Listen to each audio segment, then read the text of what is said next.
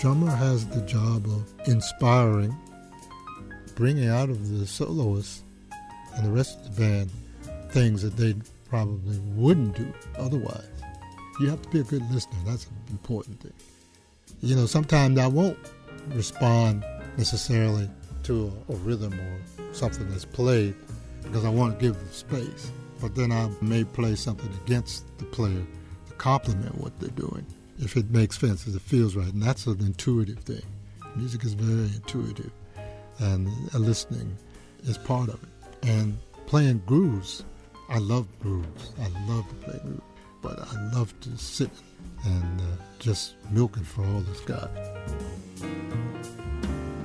That's drummer and 2012 NEA Jazz Master Jack DeJohnette. Welcome to Artworks, the program that goes behind the scenes with some of the nation's great artists to explore how art works. I'm your host, Josephine Reed. This is the second of a two part interview with legendary drummer Jack DeJohnette. A dynamic and versatile musician, Jack creates a sound that is absolutely his own. He's one of the most influential jazz drummers of the 20th century, both as a leader and as a sideman for artists like Miles Davis, Joe Henderson, Freddie Hubbard, and Sonny Rollins.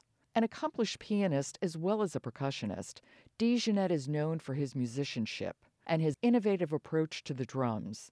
In part one, we learned about Jack's coming of musical age in Chicago and his early years in New York City, the influence of Muhal Richard Abrams, and his collaboration with Miles Davis, which culminated in the seminal album Bitches Brew.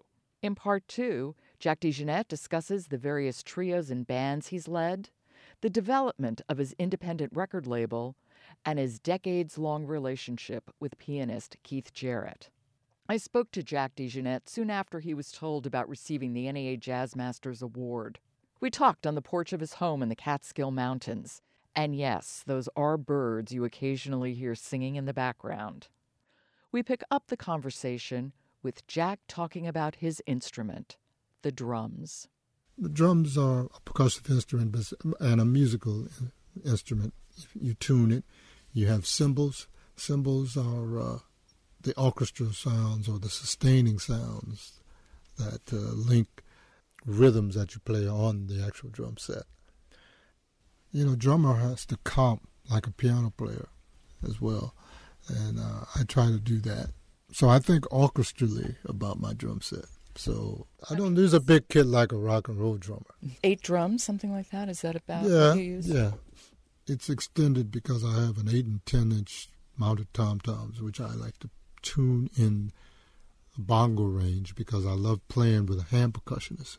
It gives me, I think, of, of hand percussion rhythms on the drum set, especially Afro-Cuban, you know, Latin rhythms. So that gives me a broad palette on my drum kit. Uh, and I kind of tune it so that it fits pretty broad range of music. And I also use, and I've developed like bells, something called resonating bells, which uh, my cymbal company, um, Sabian, we co-created a line of cymbals for me, Jack DeJohnette cymbals. So sound is important. So I like to create musical cymbals. So I, I created these resonating bells. I wanted to have something that allowed me to play melodically and harmonically in certain musical contexts. And these bells allow me to do that. Actually, I wound up using the bells actually on uh, my uh, first re- recording on my label Golden Beams called Music in the Key of Om. You also did a number of records as a leader. Creatively, what happens with you when it's your ensemble? Well, you know, I'm have to ask myself, what do you want to do? And also, I write like Duke Ellington and some of the other great composers, write for the personalities that are in my band. So, getting into band leading, well, when I first started leading the band, I guess the first Directions band was done through my first producer, which was Orrin Keepnews. And uh, he had a label called Milestones. And uh, of course, I did the first record uh, with him called the DeJohnette Complex.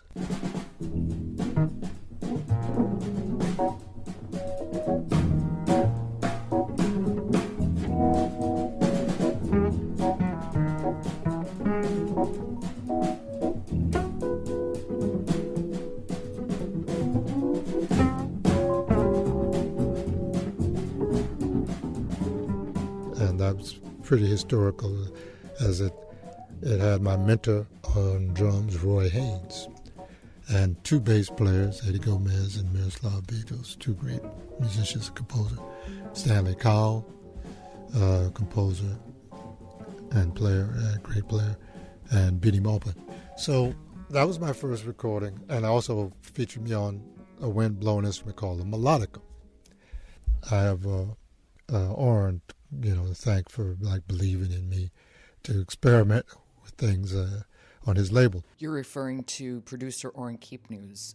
You did a lot of work with Manfred Eicher with special edition directions, new directions. Eventually, uh, my first directions recording was uh, done with John Abercrombie, uh, Alex Foster, and Peter Warren. And that was called The Cosmic Chicken. So that was the first directions band. And then I went to Manfred and, uh, you know, did the first record for him with uh, Keith Jarrett and myself called Ruta and Daitya. Manfred was, uh, he, he viewed music like a production, like a film production. He was a classical producer, worked for Deutsche Grammophon, and produced a lot of uh, records. I think he sang in some choirs in Austria when he was young, and he played bass. So he did played a lot of experimental music, but his musical palette was quite broad. And so he was interested in recording some of the musicians who played with Miles, like myself, Keith, Gary Peacock. It was great working with working with Manfred, which I still work with him because he was always encouraging you to do the best creative output that you could do. And he had an aesthetic that drew that out. And he loved spontaneity as well as fixed composition. And uh, well, it's been 30 years, I believe, something or longer than that. But but uh, he's still considered one of the premier producers of uh, new music, classical music, and jazz, and just I'd say world music. So it's been really uh, very profound, very very highly long-lasting creative relationships. Well, you have another long-lasting creative relationship with Keith Jarrett. You've been playing together for decades. Mm-hmm. Can you just talk about the alchemy that happens between you? Keith is another one of those musicians that is considered uh, and is one of the best improvisers on the planet today. And any genre, classical and jazz. You know, he and I met the Charles Lloyd Quartet, and we got a rapport. We instantly, we didn't have to talk about it. It was just something that was, maybe we've been together in previous lives, I don't know. But there was just something, an understanding that we had with each other. We could just go anywhere. and we still do.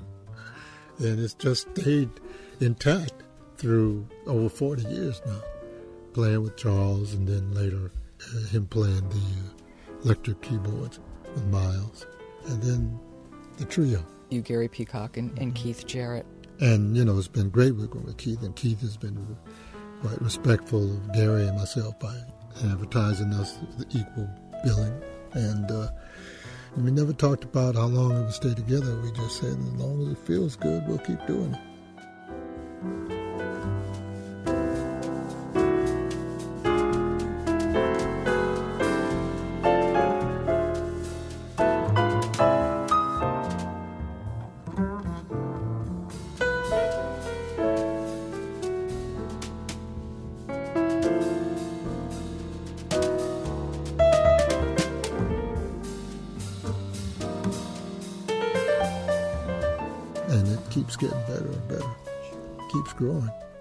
So uh, it's uh, it's been a magical uh, voyage.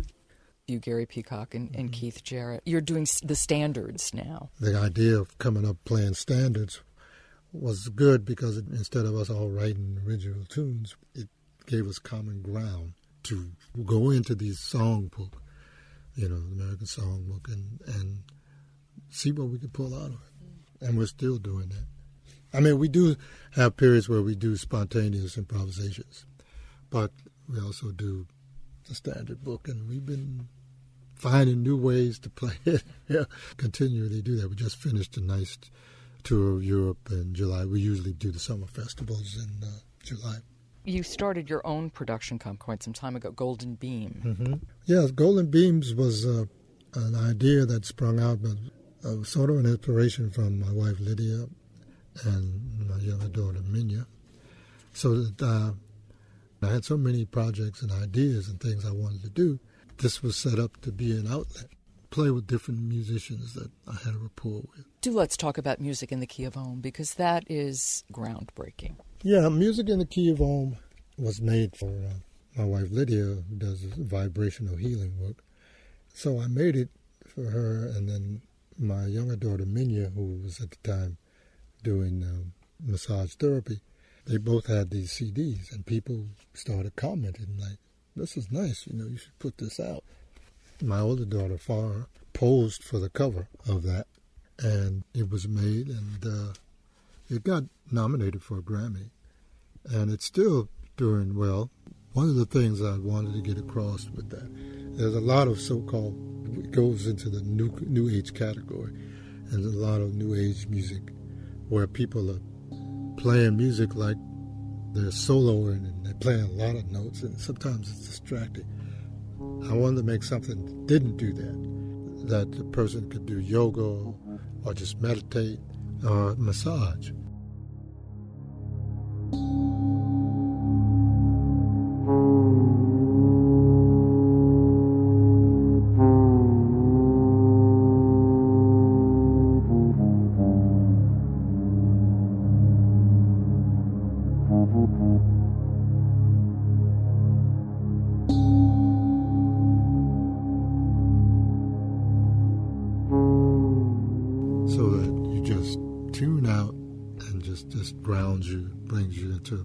Place of peace where you can re-energize and rejuvenate yourself. And that's that's the space I went into when I recorded. So it had that effect on me when I heard it back. And as I was doing it, I was feeling that. Let's talk about the evolution of your trio with Danilo Perez and John Patitucci. How did the three of you come together? Well, I did Danilo's first recording as a leader. And I played with John Patitucci on a on a Chinese guitarist named Eugene Pao, who came over here to record. And I said to uh, John, I said, man, there's a pianist named Danilo Perez. I think you two guys sound great together. So I hooked them up. And as a result, they're half of Wayne Shorter's amazing quartet. And we played together and we, we decided, okay, let's do something with the trio.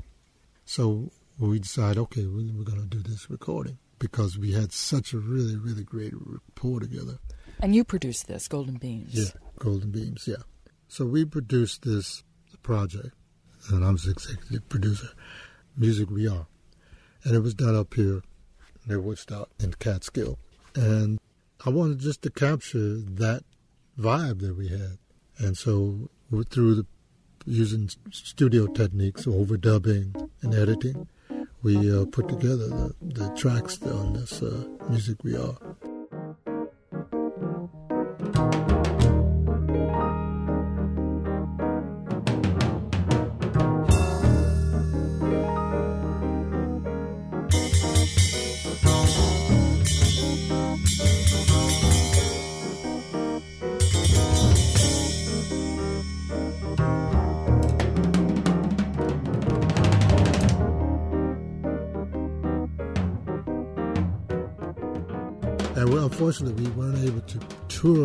Following year with it because Danilo broke his Achilles heel. so he was out of commission for a while. But we did manage to play a week at the Blue Note, which was sold out for that week. And we played some of the music from that CD. And also we played the Puerto Rican Jazz Festival. Danilo said that one thing that's true for all three of you is that you're in all in love with the process mm-hmm. of making the music. Yeah, because you know we came with music, but somebody somebody makes a suggestion. Why don't we change this? Like Danilo made some changes to one of my pieces that enhanced it. You know, or John might have a, do that. So it was a collective musical process. We mixed it together, So it's a, a democratic way of producing a quality musical statement, or statements, I should say. The other thing I thought was interesting, and this is something that you said, you said we're not the average jazz trio, we use the colors. And you refer to seeing music in colors. Can you say more about that? Yeah, I mean, I think it was Danilo who said that about the colors. But I think when you say colors, I mean, colors for me is sometimes the, the mood or the harmonies or the rhythms will evoke feelings or maybe colors. You know, in music, sometimes there are chords, sometimes uh, blue chords and, or red chord. Different people see different colors on, you know, when you talk about colors. Coloring the music, I'd say I use the term coloring the music. Like if I play with somebody, I'm not just keeping time, I'm coloring the music like a painter would be using with a palette. So I'm using rhythm, sound, and tonalities from the pitches of my drums and the cymbals. So in that sense, it's called, that's why we refer to as coloring in music. I'm not always thinking in terms of color. I'm thinking of the moods, the feeling. And if it makes you move, that's the important thing. If it makes you move, that's that's what I want. Because the rhythm, the mood, when you can get the body to move, you bypass the intellect, which is all it starts processing, starts thinking. You go to the feeling and then you break that down, and then the musician and the listener can open up to sometimes places of ecstasy, you know. And that's what happens like with groove music, you know, trance music, so-called trance music, the repetition of something, and it takes you higher and higher. It just keeps growing. It feeds itself, or feeds the fire. Let's talk about how you're feeding the fire now. What's next for you? You have so many irons in the fire. What's next for you? What's next for Golden Beams? Okay, when you mention golden beams, I'll I'll address the golden beams first. The you know the next projects that were done on the label um, was Bill Frisell. Actually, a project that was in my archives and record everything, every performance.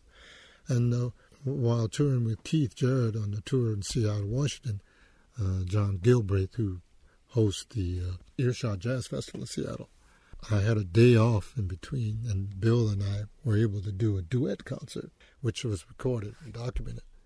And I pulled it out and I listened to it, and I thought, there's something on here. So I sent it to Bill. I said, Bill, what do you think? Could I put this out on my label? We work something out. And he said, yeah, go ahead. So, and then I brought in my uh, son-in-law, Pablo Ben Surman, who's a musician and sound engineer who's worked with me for many years through his father, the great composer and multi-reedist uh, John Surman. Another great affiliation. So Ben came in and, and, I brought him in and I said, you know, enhance this, you know, add some ambient sounds, add some colors to this. And so, you know, we co-produced that and came out with The Elephant Sleeps But Still Remembers. And then I did a follow-up to the Music in the Key of Om peacetime. And that uh, uh, consequently got a uh, Grammy. You know, that uh, was really exciting.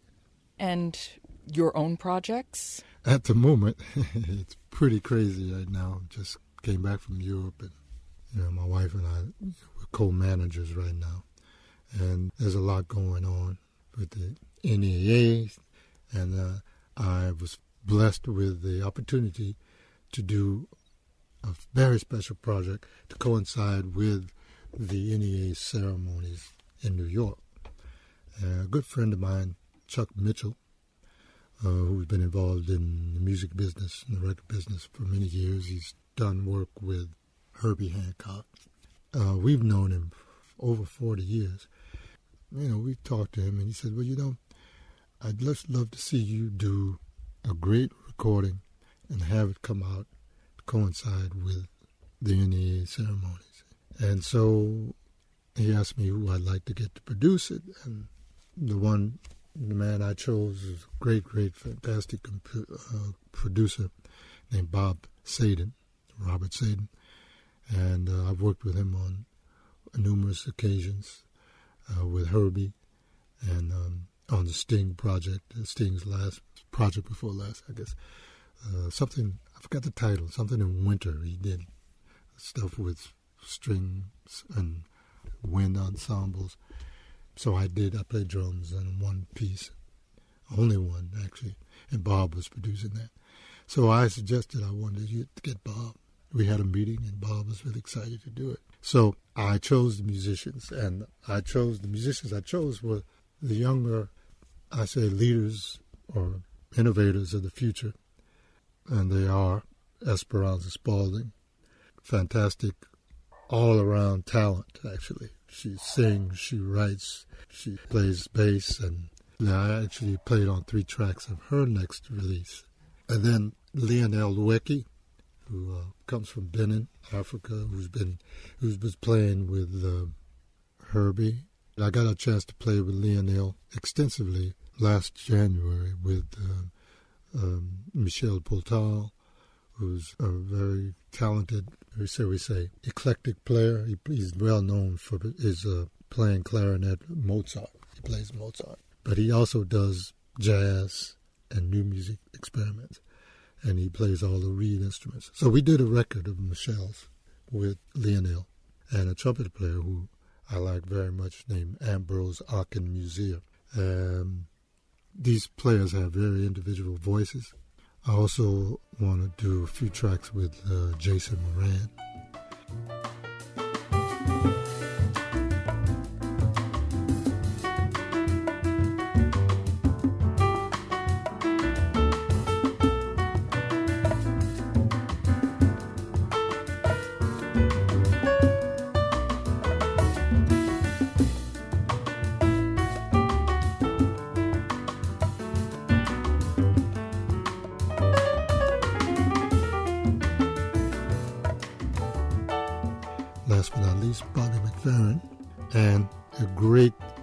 Percussionist who was recommended to me by Danilo Perez named Luisito Quintero. So that's uh, the lineup, and I'm writing music. And basically, a lot of it's, well, we talk about grooves. It's going to be about grooves because I do that so well. So it's my turn to make a groove record. Final question, Jack. How did you find out that you were named an NEA 2012 Jazz Master? I was in um, London my uh, mother-in-law's house, and uh, Wayne called and said, uh, "You know, this is NEA. How are you doing?" I said, "I'm doing okay." He said, "Well, I've got some news for you that'll make your day a little bit better." He says, and, uh, he says, "You've just been awarded the uh, NEA Jazz Masters Award," and uh, it took a little while for, and I said, "Oh, really? Wow." you know, after I hung up, my wife Lydia was like, then it took me a while for it to sink in. And then, you know, I was like, yeah, you know, I'm having a lot of time now to have it sink in, and a lot of people congratulating me, and and it's really, really feel really blessed to have that honor. So well deserved, Jack. Really. Oh, many congratulations from us. Thank you, and it's great to join the list of other great masters to be worthy of that uh, is, is, is really a great, great feeling. That was drummer and 2012 NEA Jazz Master Jack DeJohnette. You've been listening to Artworks, produced at the National Endowment for the Arts. Adam Kampe is the musical supervisor. Excerpts from Mirror Image from the CD The DeJohnette Complex, composed by Jack DeJohnette and used courtesy of Concord Music Group Inc. and DeJohnette Music. Excerpts from Prism from the CD Setting Standards, composed by Keith Jarrett and performed by Keith Jarrett, Jack DeJohnette, and Gary Peacock. Used courtesy of ECM Records and Cave Light Music. Excerpts from Earth Prayer and Michael from the CD Music We Are, composed by Jack DeJohnette and performed by Jack DeJohnette, Danilo Perez, and John Patitucci. Used courtesy of Golden Beams Productions and DeJohnette Music. Excerpts from Music in the Key of Om, composed by Jack DeJohnette and used courtesy of Golden Beams Productions and DeJohnette Music. Excerpts from Indigo Dreamscape from the CD Sound Travels, composed by Jack DeJohnette, used courtesy of Golden Beams Productions, E1 Music, and DL Media. The Artworks podcast is posted every Thursday at arts.gov. And now you can subscribe to Artworks at iTunes U. Just click on the iTunes link on our podcast page. Next week, architect and public artist Meejin Yoon. To find out how art works in communities across the country, keep checking the Artworks blog or follow us at NEA Arts on Twitter. For the National Endowment for the Arts, I'm Josephine Reed. Thanks for listening.